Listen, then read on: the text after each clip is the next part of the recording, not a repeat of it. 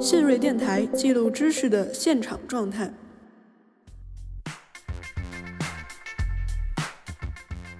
我们的很多学生也好，同行也好，写论文最后写的才是文献，因为对他来说文献根本没有用处，他只需要提出一套实证的操作的这个逻辑和这个模式，他只要能够把它做出个结果来就行了。文献完全是一种点缀。那么从这个意义上来说，确实是这样，就是就是 ChatGPT 是一个很好的一个加速器吧，它就加速了说整个这种呃论文生产模式，它往它的毁灭的这样一个呃这条路上走。我们通过遗忘来不断的重新和书写我们的我们的这个学术历史和我们的知识，什么是知识，什么能够被认为说是是正确的东西，通过这种方式来兼顾我们对于创新的一种信念，就是我们要不断发现新的东西。所以遗忘是一种很重要的一种机制，给我们这种当下的人很强的一种确信，就是我正在开拓一个新的方向，我正在往这样一个地方去去走。当观念被人讲述的时候，对被告知的人而言，它是一个给定的事实，而不是一个观念。这种思想的交流可能刺激另一个人意识到他自己的疑问，并提出相似的观念，也可能窒息他理智上的兴趣，抑制他开始思维的努力。然而，无论如何，他直接得到的不可能是一个观念。只有通过直接的、全力的应对各种状况，探索和追寻他自己的解决之道。他才是在思考。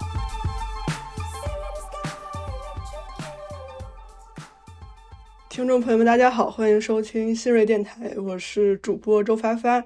那今天我们很荣幸的请到了澳门大学教育学院的副教授周一素老师来跟我们一起聊一聊 Chat GPT。哎，各位听众，大家好啊！这个很高兴跟大家来聊一聊 Chat GPT。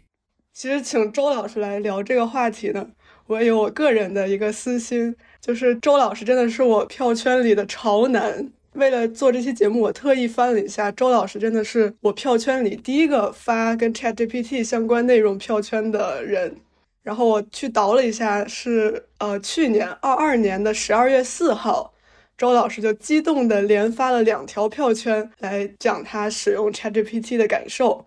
当时因为也没有这种创投圈的炒作呀，这种营销号的添油加醋呀，所以当时周老师这个对于这个技术的这个激动喜悦之情，应该完全是基于使用这个产品本身的这种惊喜感。所以我想先问一下周老师，您当时第一次用 Chat GPT 的感受是什么？以及为什么您当时就觉得这可能是呃未来会引发科技圈强震的一个产品？我因为呃，像主播刚才所说的，我我一直是对一个就是新技术还是比较敏感的一个人，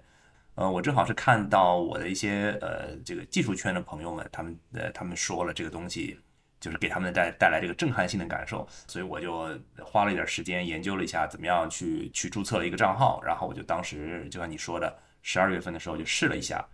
嗯，我觉得第一感受确实比较震撼，比较震撼，因为。我们也跟各种各样的机器发生过互动嘛？如果我们用一种比较泛化的概念，对吧？我们不管是说你在一个呃游戏的场景里面，对吧？跟一个 NPC 跟呃发生互动，我们在购物网站上面跟这些 AI 客服发生过互动，但是从来没有给我感受过就是这种那么拟真、那么像人的这种感觉。呃，我这 Chat GPT 的呃，对于第一次使用它的人所带来的这个震撼，就是它确实很像一个人，它给出的答案是人类能够说出的话。呃，我测试了一些基本性的问题，比方说，我第一反应就是因为我在上课，我这学期给我们学校本科生上一门通识课，呃，是关于全球化的，那我就把我上课的一些讨论问题和一些这个作业就给了这个 Chat GPT，然后它能够给出非常流利、逻辑上大致上是通顺和正确的这样的回答，而且是非常完整的，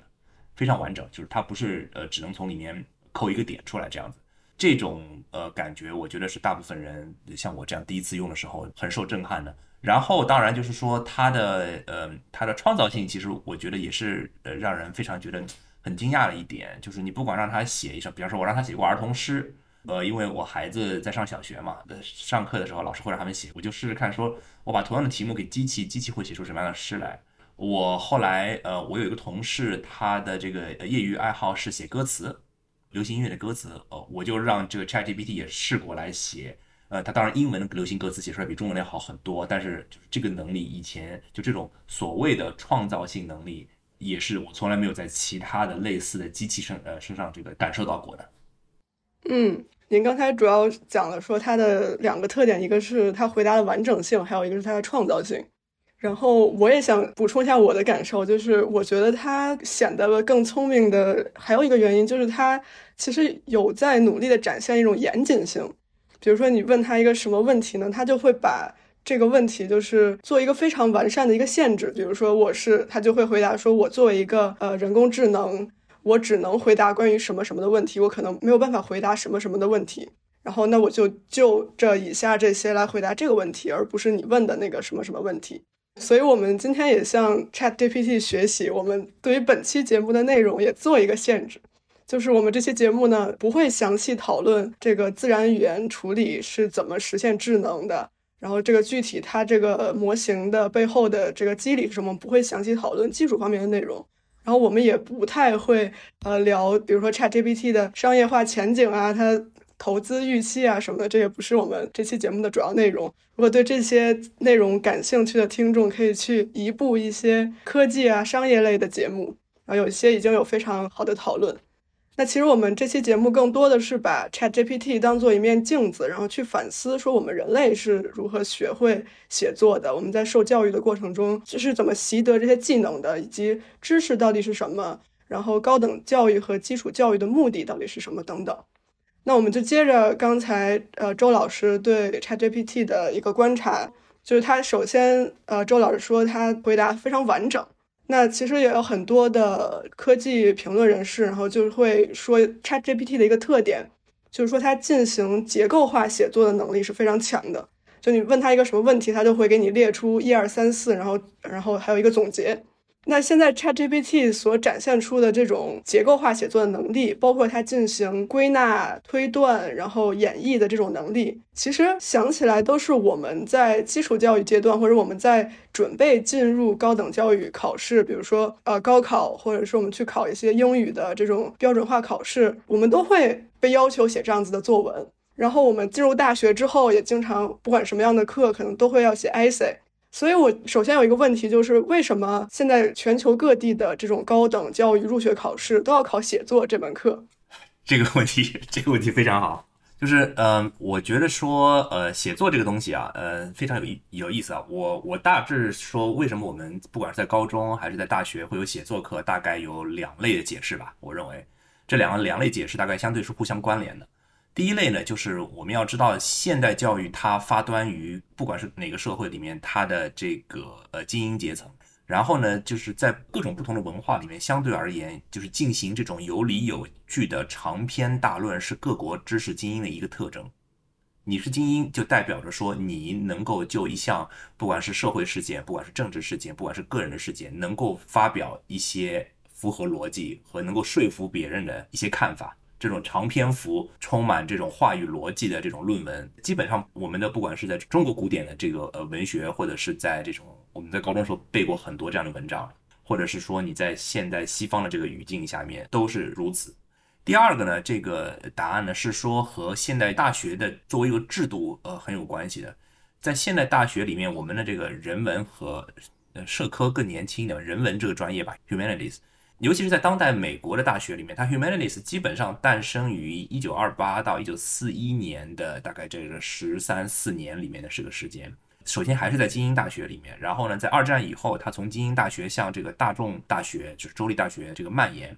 那么 humanities 它其实没有一个非常精准的定义，说哪一些知识是 humanities。就这个这个事实上是 humanities 发展的一个非常重要的一个内在张力。相对而言。呃，humanities 他们自认为是一系列的理想 ideals 和一系列的这种对人类状况 human conditions 的一种一种一种感性，对吧？一种 sensibility。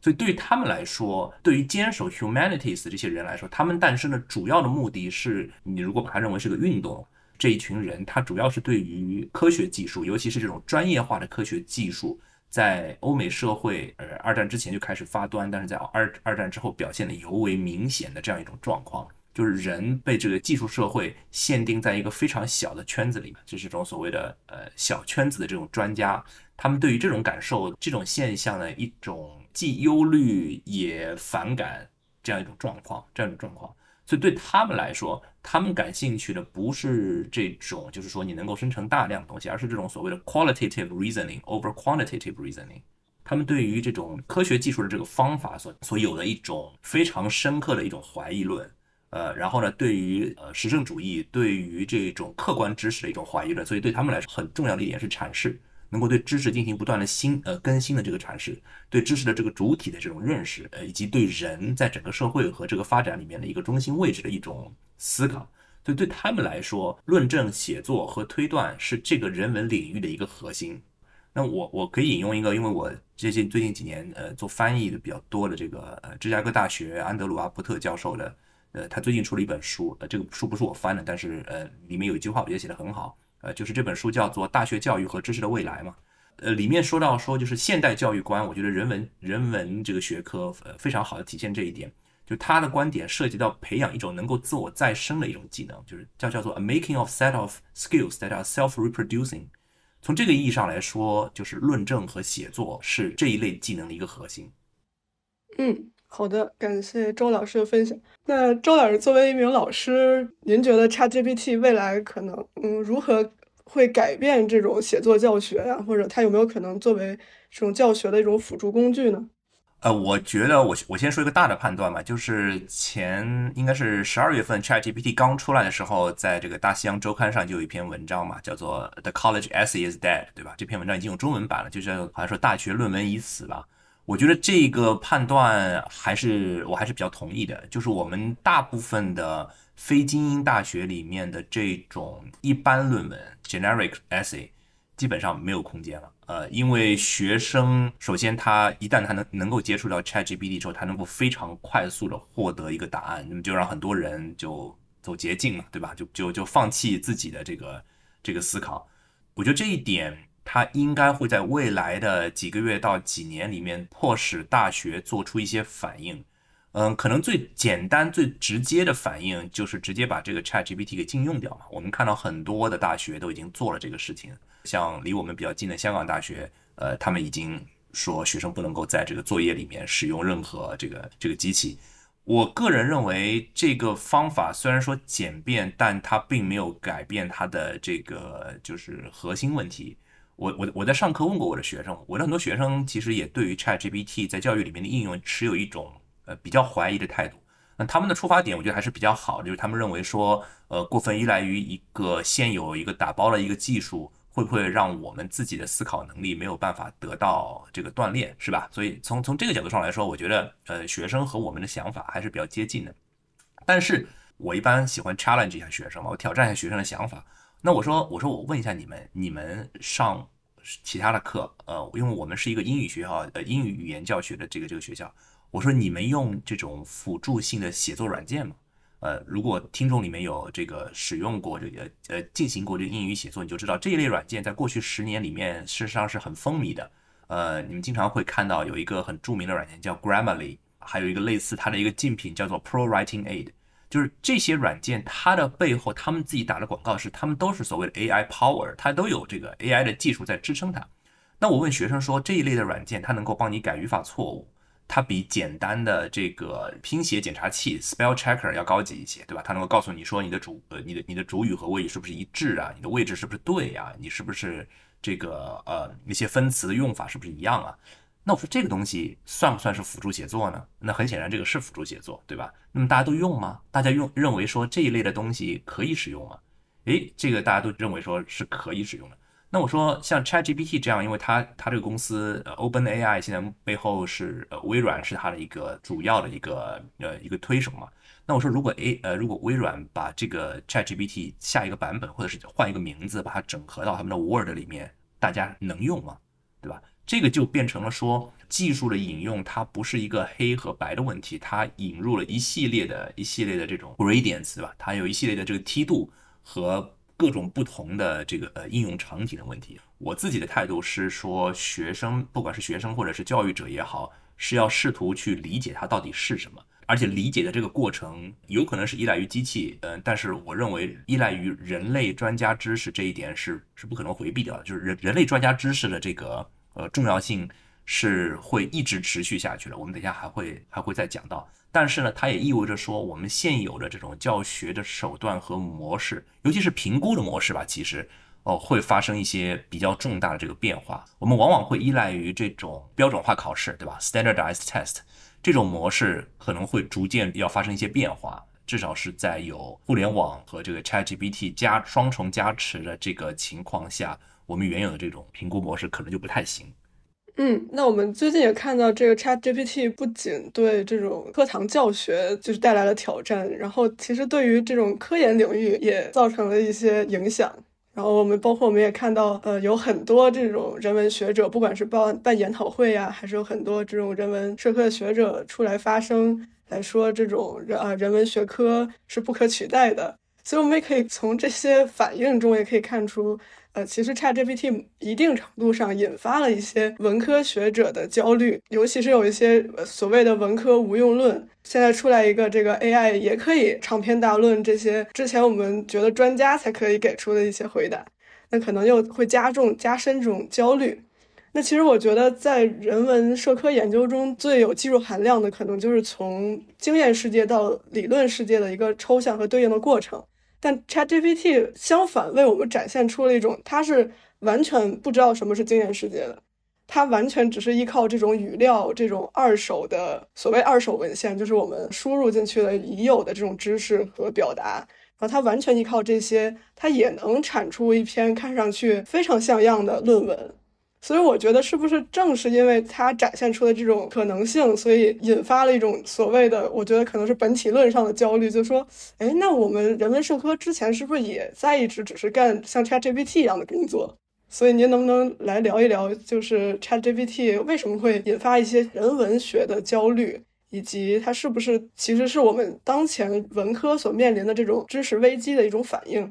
哎，这个问题很有意思啊。我们那我们教育的问题，我们等一下再说。我们先谈论这个知识的问题。我觉得这个呃这种焦虑我能够完全理解，但是我觉得这个焦虑可能有几个方面因素。第一个就是当代的这个人文学科，这种存在主义式的这个焦虑一直是它内在的东西啊，这不是什么新的东西啊。呃，最近有一本非常好的分析这个呃人文学科在十七、十八、十九世纪的这个呃历史一本书。它的标题就叫做永久性的危机 （permanent crisis），就是 crisis mode 这个这个危危机模式，不是人文主义的一个一个一个新形式啊。从十七世纪开始，它一直就不断的把自自己置于这样一种危机的这种模式下面。所以从这个角度上来说，这一点都不新，一点都不新。当然，机器能够呃带来的这种焦虑，它可能是说以前可能只不过是一种自动化，对吧？能够能够代代替我们这个工作，现在是我的工作完全都能够被人替代了。我觉得，呃，可以分开讲。第一个呢，就是我，我首先我不认为机器能够做到长篇幅、高质量的这个论证、论证和说理。它能够给出一些短小篇幅的 bulletin points，对吧？是以这种一点一点的这种，呃，像 PowerPoint 这种，呃，PPT 这种模式，一点一点给你罗列式的这种论证嘛，或者是简单的这个三段论，这个它可以做的。所以，呃，我们如果套用一个我们大家都知道的这个库恩的评判常规科学的这个标准的话，确实就是这样，就是机器现在已经可以做得很好了。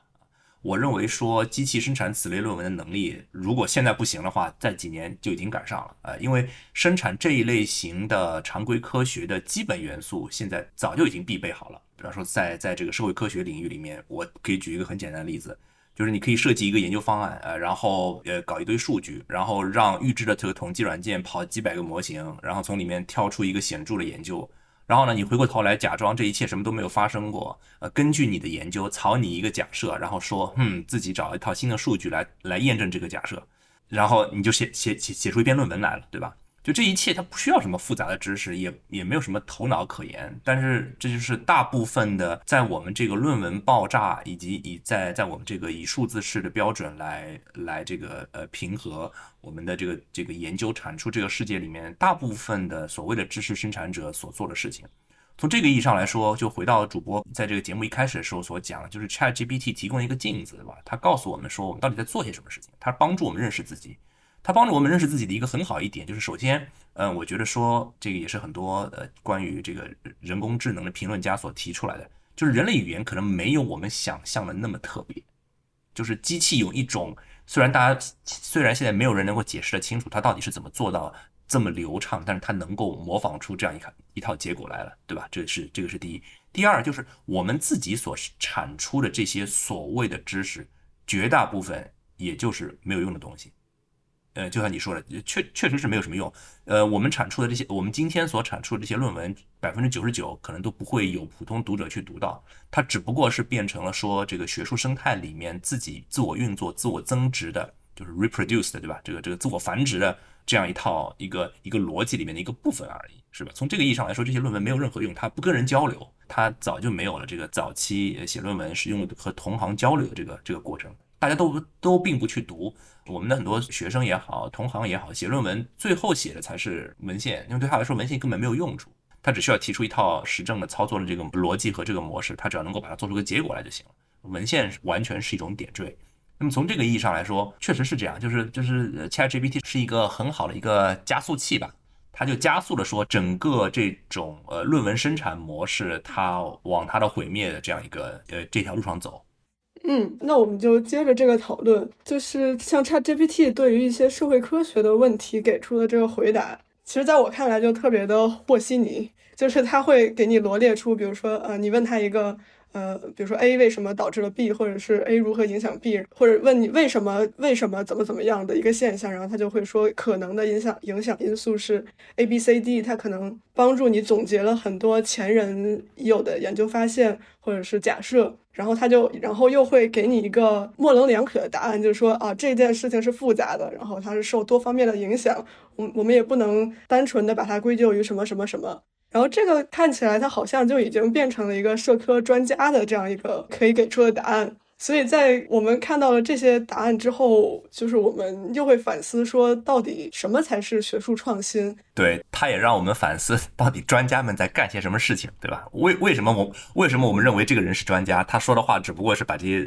原有的东西翻来覆去再再说一遍而已。对，然后，然后到底什么才是一个真正有价值的这个研究成果？呃，社会科学研究又到底会不会有发展？就是在回答这个大问题之前，我们先往往回推两步吧。嗯，我觉得说 ChatGPT 还还是回到一开始我们所讲的，就是给人的最大的感受就是，第一，它的流畅性，它的 fluency，这个确实是从来没有没有一个类似的机器给人这个感觉。第二个就是你之前有说过，它的总结能力，它的提炼能力，其实也是还是非常还是非常厉害的。它能给你给给你列出这个这个一二三四这些东西。呃，从这个角度上来说，我觉得它作为一种辅助性的工具，有它相当大的价值。呃，有它相当大的价值，它能够帮助你提炼一些一些东西。但是它的写作，呃，我套用一篇我挺喜欢的一篇论文里面所所所指，就是这一类型的大型语言模型，它的本质仍然是鹦鹉学舌。它的本质，呃，有一个很好的词儿叫做 stochastic parrots，就是叫做随机鹦鹉。它是建立在一个随机模型、统计模型上面的一个鹦鹉。因为它所做的事实上还是做一种预测型的这个呃算法，对吧？它根据你给它的这个内容，呃，然后从它所读的大量的人类的这个文本里面，包括的就是细分到很多很多不同领域。这个是这个是 OpenAI AI 这个公司所做的大量的训练和这个指定参数所做的这个功能，他能够找到说这个问题最可能来自的是什么地方。那么在这个特定领域里面，人们是怎么谈论这个问题的？他用他用一套这个神经网的方法，呃，让整个模型给出一些最有可能出现的这个文本回答，但是它的目的仍然是生成一段看起来像人回答的东西。它的目的既不是说产生一些新的知识，它也不是保证它的准确性。这一点，我相信对于很多使用过它的人来说，大家都知道，他会可以在那儿说一些这个语法上非常正确，但是没有任何语义的话。没有内容，简单来说就是他会满嘴跑火车，说一些这个话。所以这一点上，我觉得说人类的位置没有办法被他这个被他这个替代。然后再往下说一步，就是说那 ChatGPT 对于社会科学，它它是不是说，比方说它会改变我们我们的写作和我们的阅读，我们的整个行业的这个工作？我觉得会有一点，但是如果我们了解说知识在社会科学里面怎么产出，以及怎么积累，以及怎么变化的话。这个可能大家就不会呃有那么强的技术决定论。比方说，我们先从一个一一点来说，呃，这个所有社会科学的学生，包括人文的学生，呃，我们都上过课程，对吧？我们的博士训练里面有大量的是课程。这个课程里面就是大家会这个读书嘛，会读各种各样的书。那么我我的学生会问我的一个问题说，那么机器已经那么强了，我能不能把机器给我的这个总结和这个提炼，就认为说他帮我读了一遍这个书呢？这个问题很有意思啊。我们回想一下，我们大致而言，我们读书就是在社会科学里面，我们读论文抽取结论，呃，我们有没有必要去回过去读这个原点，去读这个正文？我觉得是非常需要的，因为一般而言，我们的社会科学的阅读模式有两种，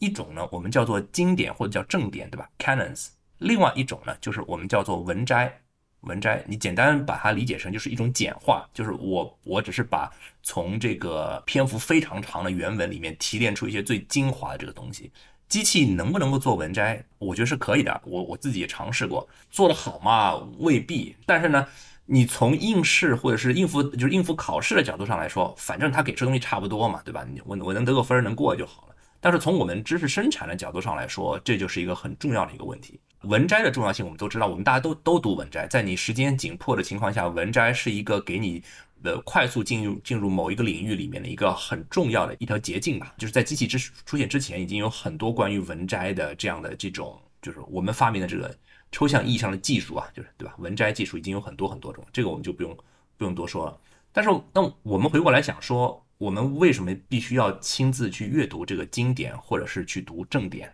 这这个有有什么必要？如果我有了文摘的话，我为什么要去读读正典呢？呃，我可以举一个例子，比方说，呃，我因为在教育领域里面，所以我很喜欢举就是就是这个杜威的例子，对吧？我们知道说杜威是一个很著名的教育哲学家。呃，我读杜威，比方说是为了知道他是一八九四年加入芝加哥大学的嘛？他在一八九四年入职了，那时候芝加哥大学刚刚成立。那这个当然是一个很重要的事实了。如果你研究杜杜威的生平和历史的话，是这样。这个呢，是我们一般我们把它叫做兰克式的这个事实，它主要是以史学家这个利奥波德·兰克的名字来命名的。但是这一类的事实，它你可以收集很多很多这类事实，而且机器能够帮告诉你很多很多很多这一事实，但是它不会告诉我们的是杜威为什么在他的这个民主与教育的这本书里面有一个很重要的论断。这个论断说的是说，任何思想和观念不能以观念的形式由一个人传达给另外一个人。这个观念本身，那对我们今天讨论也非常有帮助。那么我正好也把这这句话拿来做一个例子，比方说，我我问了这个 Chat GPT，我说，嘿，为什么杜威说这句话？OK，Chat GPT 给我的一个回答是，他说这个，因为这句话它显示的是杜威的一种信念。什么信念？他说，他说杜威这个信念认为说，communication is an imperfect and incomplete process。他说这个人类之间的这种沟通啊，是一种不完美也是不完善的、不完整的一个过程。他说，杜威认为说，每个人都有一套独立的这个经验和这个独立的一套视角来认识这个世界。所以说呢，就是因为这种独特性，所以会让我们就是和别人沟通的时候会产生很多很多的困难。这个就是机器给出的文摘式的一个回答。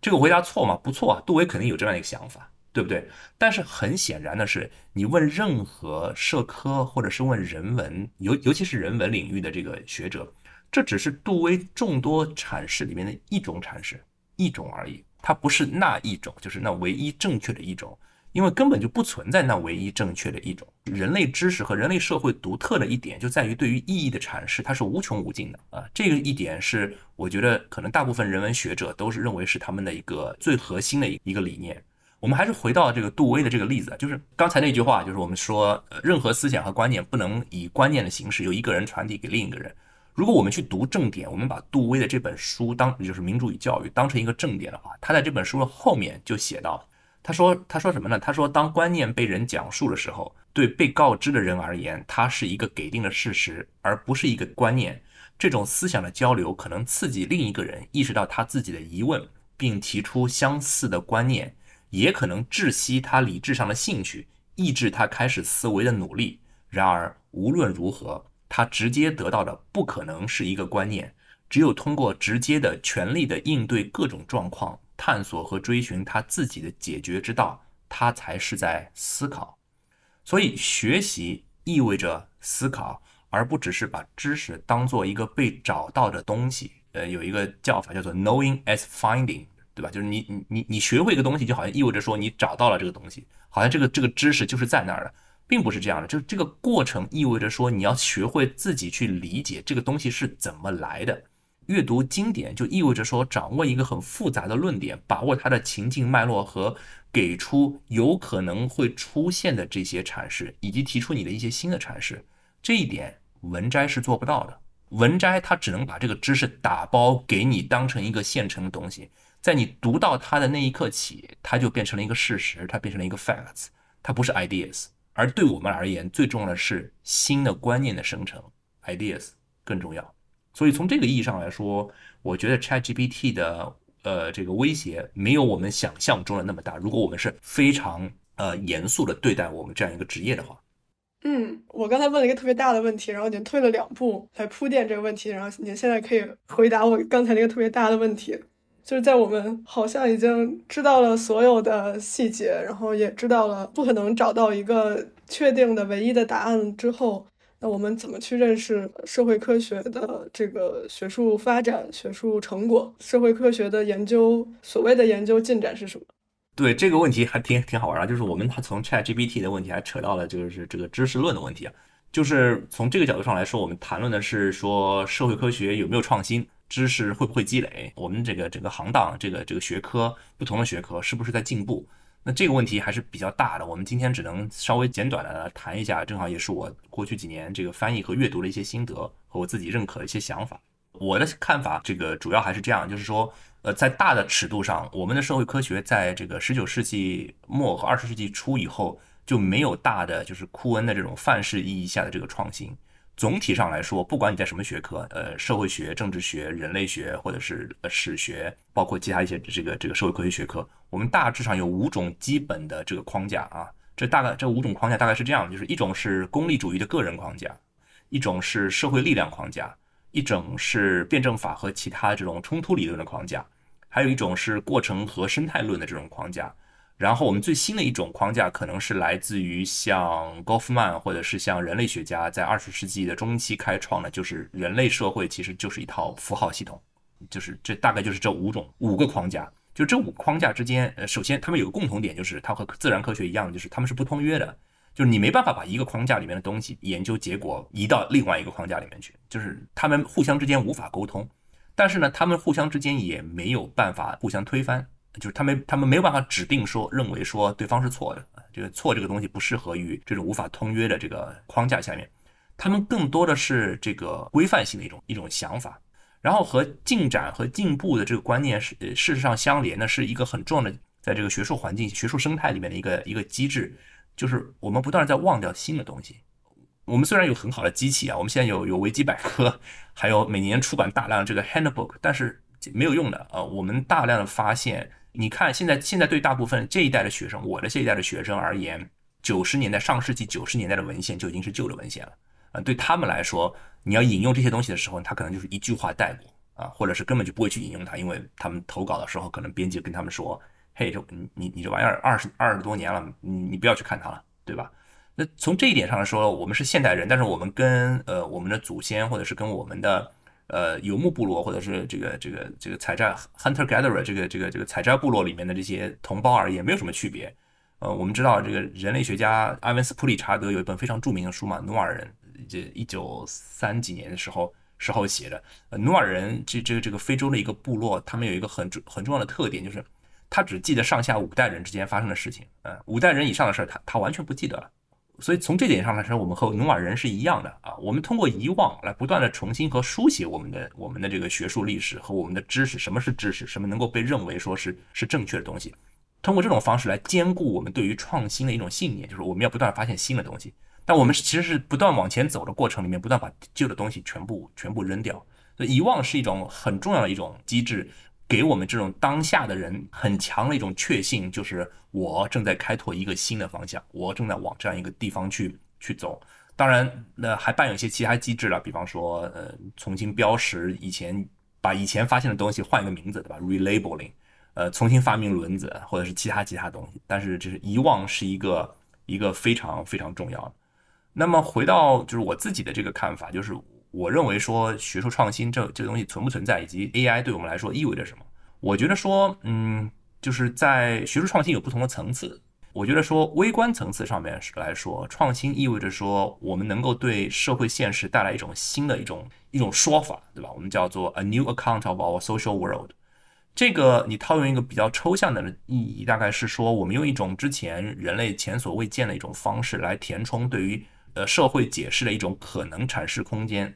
就是我们我们可能阐释社会现象的这样一个空间是无限大的啊，因为我们人类可以不断的发明新的这个 idea、新的 value、新的价值，但是我们能够找到一种以前人没有用过的方法来填充它，这个我觉得就是一种就是一种创新，这是一个微观层面上的。那么相对而言，在宏观层面上，这种创新就意味着说，打破了一些对于我们原有的认为就是很习惯的这样一种，呃，我们套用韦伯这个词儿，对吧？这个选择性亲缘的这种看待世界的这种方式，对吧？比方说，呃，你是用实证主义的方式看待这个世界，还是用阐释的方式看待？你是用分析的方式看待这个世界，还是用叙事的方式？你是用实在论的方式看待这个世界，还是用建构论的方式？等等等等，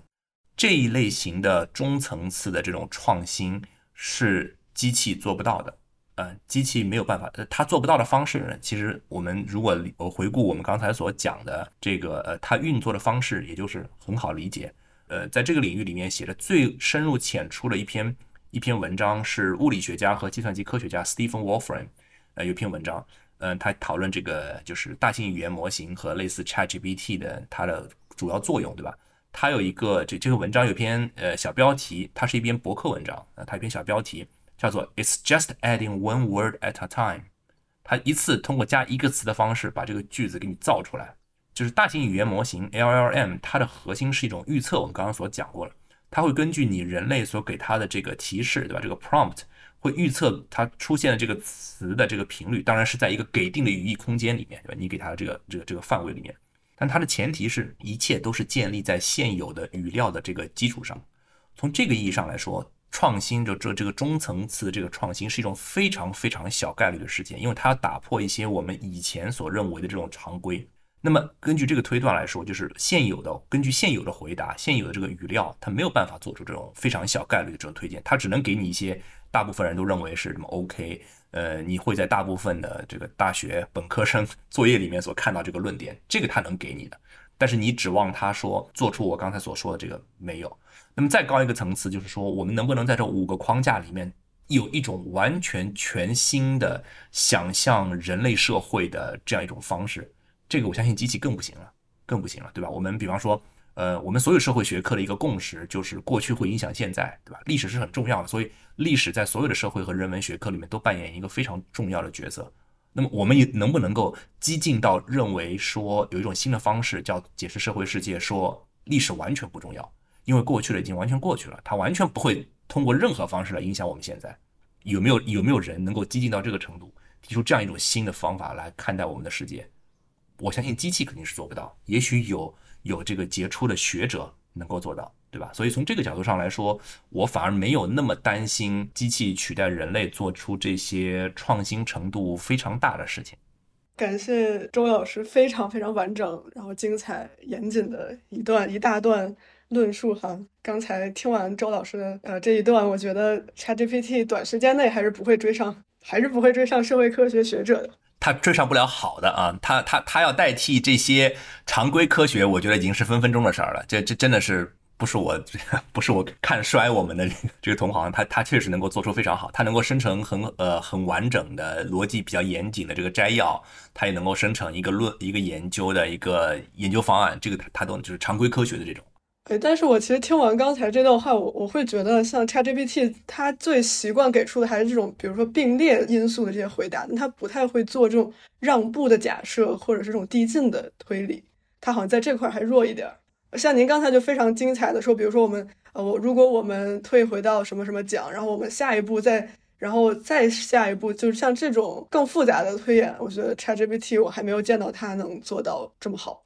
对，目前来说，机器没有办法做到这种长篇幅的 discursive reasoning，就是这种话语逻辑，这个做不到。人类可以做到，虽然说我们大家都知道，说阅读那些长篇幅的东西，比方说社会学，我们教育社会学里面，你你要读布迪厄还是很痛苦的一件事情，他非常会这个这个开开无数的脑洞在这个过程里面，但是这确实就是一项很特别的呃人类特征。嗯，我听完这个，感觉我我们更有更稍微有一点信心了，然后。其实最后一部分，可能我替有的听众，有的听众可能会觉得啊，我对你们这些高等教育、精英教育，你们这些圈子里的东西不感兴趣啊。他们，呃，更多的人可能关心自己的职业会不会被 ChatGPT 取代。然后其实我也很关心了，就是可能过几十年，如果我们都下岗了，我们都我们的工作都被这个 ChatGPT 可以部分胜任了之后，比如说我们进行下岗再就业的培训的过程中，我们要学习什么样类型的技能，才会保证自己将来不会再次被取代？或者在您看来，什么样的这种人类的智能或者技能是最不可能被替代的？感觉这个是很多人非常真切的一个焦虑。我我只能提供一些自己的看法，就是我觉得说播客主播这个行业肯定是不会被机器取代的啊，因为它所需要的这种临场发挥和这种创造性没有办法由机器来完成，机器能够协助你能够把这个播客办得更好，这肯定了啊，机器能够协助你生成一些结构化的东西，比方说你可以让机器来生成一个讨论 Chat GPT 优点和缺点的一个大纲，呃，它能够给你生成了一个四平八稳的。但是这样的四平八稳的东西，往往也缺乏新意和缺乏一点锐角嘛，对吧？就是你大部分读者可能觉得这个跟就跟喝白水一样，没有什么没有什么特别有意思。你你能讲，其他博客也能讲，这它没有办法显示出你的任何特点。所以我觉得说，在讨论说它能够取代什么样的这个工作之前，我们还是要回到说它它能干什么，它是什么，对吧？它它是一种基于神经网的一个一个人工智能，它的作用是生成文本，所以文本是它的一个老本行。那么我们可能会想到说，嘿，哪一些文本是他能够做的，他能够做的比较好的？我目前看到的啊，大概是，比方说文书型的工作啊，他能够做得非常好。工作邮件、格式化的新闻，就是公众号啊，或者是财经网站上发表的这些报表更新呐，这个东西，呃，行政审批流程啊，这些东西他他都能够写得非常好。呃，就是文书型的工作。第二类型呢，我觉得说是这种所谓的低端创意类工作，我们认为它是创意类，但是其实它所蕴含的创造性可能没没有我们想象这么大，这个也是给很多人一些一些冲击的地方。具体的机制，我现在还没有办法很好的跟各位来解释，但是这个正好是我看到了，就是我刚刚讲过的，呃，孩子的诗歌，呃，某些类型的这个口水歌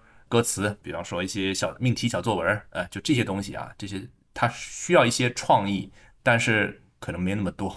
不需要那么多。那么从这个角度上来说，机器完全可以搞。第三个呢，就是结构化的文本。这个其实虽然说就就一句话，但是是一个很大的一个领域。呃，最常见的就是写代码。呃，这一点我不是代码领域的专家，我虽然自己能写一些代码。但是绝对没有那么高深。我我我观察了一些我朋友圈或者是身边好友做这个做这个领域，他们确实认为说机器能够给出大致上可以的一些一些代码。所以这个大概是这三类。我认为说你要把它总结一下的话，大概就是说，呃，我们的常规性的工作啊，我们这种 routine job 它可能会被取代，包括处理这些常规性工作的人以及生产这些内容的人。我们今天呢因为主要谈论的是 ChatGPT 嘛。我们今天并没有涉及到图像和声音，事实上这两类呃比 ChatGPT 的出现，就是它的人工智能对于这两类领域的这个进入这两类领域的时间更早一点，而且程度更广一点。呃，我我最近一个星期都在在一个在在一群这个艺术家的这个群里面，他们都是做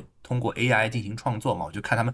基本上每一天都有新的程序或者是新的更新出来，能够让他们做出。用一些很简单的一些提示，让机器做出这个以前认为完全不可能出现的这些拟真的或者是高高精度的这些图。所以，我我觉得这个领域也是一个很有可能会发生一些革命。但是我们有以后有机会再谈嘛。但是呢，就是说，嗯，所以我觉得说，哪怕没有 ChatGPT 这些领行业里面的这种理性化生产呢，它其实已经发生了啊，就是只不过就是 AI 大大加速了这个过程而已。比方说，我们前前面讲过这种标准化的新闻。其实用用非 AI 的模式来申请，呃，来来生成它，用用一种比方说基于某种模板的方式来生成它，这个方式很多的这种我们叫做内容工厂也好，或者是这些呃新闻网站也好，都已经在尝试它了，对吧？AI 只不过给他们又提供了一种新的呃新的思路，呃，那么再接下去说，如果我们延伸一下我们的思考，不限于文本，也不限于图像或者是声音，因为这个是和我们人类关系最密切的这三项，而是说。呃，我们用一个比较抽象的想法来想，说任何大规模的数据是不是都能够通过机器学习的方法被掌握？我觉得这个就是 AI 在今年或者是在明年这的一个大体的一个一个一个很大的一个方向，就是说它通过不管是监督学习、非监督学习的方强化学习的方法，给它一大堆的，我我们目前是语料嘛，对吧？ChatGPT 是语料，我们以后可能不是语料，可能是一堆蛋白结构啊，或者是些其他什么东西。他通过学习它，然后做外推，那我认为，在这个意义上来说，它不是取代了我们，而是开拓了一片非常广阔的一个新的天地。我前两天在我们有台另外一个频道里面听到了，听到一场非常出色的对于这个 ChatGPT 用来预测蛋白结构的一场一场一场讨论。我觉得这个是一个完全崭新的一个领域里面，但是这个崭新绝对不会机器自己完成，它一定需要大量的专业人员来辅助它完成。所以我觉得说它，嗯，它更重要的可能是一种就是人机的这种这种结合吧。就是讲到这儿，我可以讲一个小小的例子，可能不是特别贴切，但是我前几天因为我在写一篇关于 ChatGPT 的论文嘛，我读到这个例子，我觉得很有趣。就是在我们教育领域里面，我们在呃，尤其是在欧美，在七八十年代，这个计算器啊被引入课堂教室了以后呢，就引发过很多的忧虑。恐慌不至于，对吧？计算器毕竟不是一个智能机器，它只不过能能能够做一些以前数学老师认为非常难的题目，非常要要花很多时间才能做的题目。那么有一个数学教育领域里面讨论，就是说，那么计算器会不会让我们孩子变傻呢？变笨呢？会不会让他们导致说依赖于计算器，所以说没有办法把数学学好？这个很著名的这个数学家 Henry Pollack 他说过这三个论断，我觉得还是挺有趣的啊。他说，Some mathematics become less important。嗯，就是有了计算器之后啊，他说，like many paper and pencil arithmetic and simple manipulation techniques，就是以前一些通过必须要纸笔来算的这个数学，现在没那么重要了，因为计算器可以可以代替你做了，对吧？呃，some mathematics become more important，like discrete mathematics, data analysis, parametric representation and nonlinear mathematics。就是以前那些没有计算器比较难难难理解的东西，它现在来说变得更重要了，或者是说在计算器辅助的这样一个语境下。它变得更加更加重要了一些。第三个呢，他说，some new mathematics become possible。以前那些不可能通过手算的，比方说像这个呃分形几何这样的数学的这这个领域，现在可以了。所以它的可能性和它所替代的东西，我觉得是同样重要。我们不能只看到一边而不看到另外一边。呃，我我希望说这个例子可以被用到说对于我们知识和工作的这个这个讨论里面。所以我的主要的看法是说，新技术开拓的这个知识的边疆，它可能会变得更更广阔、更大一点。就是人类的知识，我认为是没有穷尽的，呃，没有穷尽。所以这一点上来说，不存在就是说，呃，我们现有的知识是不是没用了，我们就完蛋了？我们也可以继续再学习啊，是吧？这个就是我们作为教育者和学习者的一个很重要的一个特性。不过，我确实认为说，技术所带来的马太效应是一系一件很值得提防和思考的事情。因为这种就是不平等吧，简单来说，不平等可能会因为机器的出现而加剧。因为你要想说，那呃这些本来就很聪明的这些人，会不会因为掌握了新的工具，所以他们的优势就变得更大了，是吧？会不会说就出现了一群技术寡头，他垄断了这些数据，或者是垄断了这些新技术，就导致了说其他人怎么样都跟不上，对吧？这个是我觉得是值得值得探讨和值得值得思考的。呃，那就是最后我们可以谈一谈，说会不会需要再就业，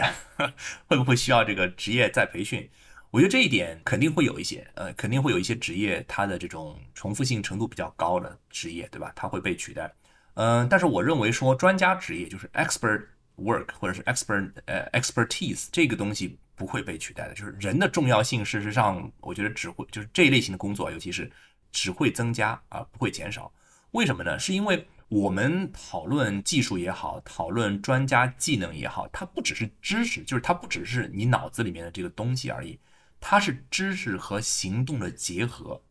你得会做事情，你得会下判断，对吧？你得会根据你的客户的反应来做出这样的判断。它不只是说你能够说出一些什么东西来，ChatGPT 能够给你说出很多东西。但是他没有办法给你做任何判断。主播刚才也是，一开始也说了，你会问你如果问一些让他给你下判断的事情，他会跟你说：“嘿，我是个 AI，我做不了这个事情，对吧？”人可以做这个事情。从这个抽象的角度上来讲，说我们的专家技能啊，我们的专业技能 expertise，它包含哪些东西？我们一般认为，职业呃职业社会学的过去三十年的研究告诉我们说，它大致上最重要的是三样东西。第一，就是它包括说对一组特定的任务所做的诊断 （diagnosis）。它的推断 inference 以及它的处置或者叫治疗，随便你怎么翻译吧，因为呃英文叫 treatment，所以就是 diagnosis inference 和 treatment。从这个角度上来说，机器能够给我们提供判断的依据和一些新的信息。比方说医院里面，我们可以用通过呃 AI 的算法把你的肺部造影或者是这个 CT 片或者是其他东西能够做得更好，它能够帮你指出。但是我们大量研究告诉我们说，它没办法替人做这个判断，完全没有没没有办法。所以我们的智能机器啊，我们现在大家需要了解的是，它产出的东西是我们所谓的半成品啊，我们英文叫做 rough made，它不是 ready made，就它不是一个成品完整的东西，它不是一套方案，它给不出它它能够给你一个思路，但它给不出一个一个方案。哪怕是说像写代码这样的这种比较结构化的这种文本，我我一个朋友圈里面的一个很好的朋友，他自己是这个呃。AI 和这个计算机方面领域做了很多研究的人，就是他自己做过尝试，就是机器给出了方案，需要大量人工后期的修饰。当然，它还是节约你的时间，对吧？因为它是它从零到一，可能或者是一开始的这个大部分的框架给你提供，那你你还是需要很多人工来后期是改。所以说，我觉得人和机器的这个合作这一点可能会变得更重要。然后一点就是我们刚刚讲过，说机器不能负责，机器没办法为任何这种决策负责任，这一点只能人来做。我们所谓的这种所谓的 high stake decision making，对吧？就是它后果比较严重的这种呃决策，不管是从法律角度还是从实践角度，我们都我们都不太能够交给机器，我们需要有人来来做。第三点呢，就是说专家技能事实上是一个活的东西，呃，它不是一个死的，就是说它并不是说律师只能做什么，或者是医生只能做什么，不是这样的。专家技能的很大一部分是建立在。给专家自己所处理的任务任务划定界限的这样一个过程里面，就是我要能够跟人说明说这个任务只能我来干，你干不了，这一点机器也做不了。就专家，我们所说的专家，从职业生涯或者是从职业周期的角度上来说，他做了一个很大的事情是什么呢？他不断把别的专家从自己的领地上赶走，他给自己划定一个专属管辖区。他说：“嘿，这这一类型的活儿我来干，机器也许能够帮我干得更好，但是我是这个地方的这个，就是呃领地的这个领主吧。如果你要讲讲讲一个这个呃比喻，所以这一点上来说，机器也做不了。它能够帮助你可能建立一些优势，但是最终是要来靠人来建立这样一种专属的管辖区。所以从这些角度上来说，我觉得嗯。”我对于机器，对于就是重复性劳动，呃，一些低端的创造性劳动和一些结构化劳动，它能够确确实能够代替，或者是能够节省我们的很大时间，这个是的。但是高端的专业性的劳动，我我觉得它做不了，所以这个大概是我的看法。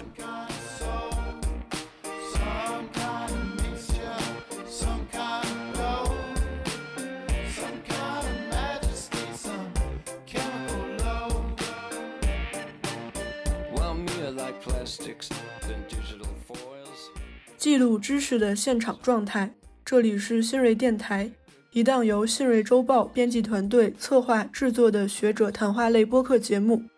您可以在苹果、小宇宙和荔枝播客 APP 上搜索“新锐电台”，订阅我们的节目。也欢迎大家关注新锐周报公众号，获取最新的节目信息。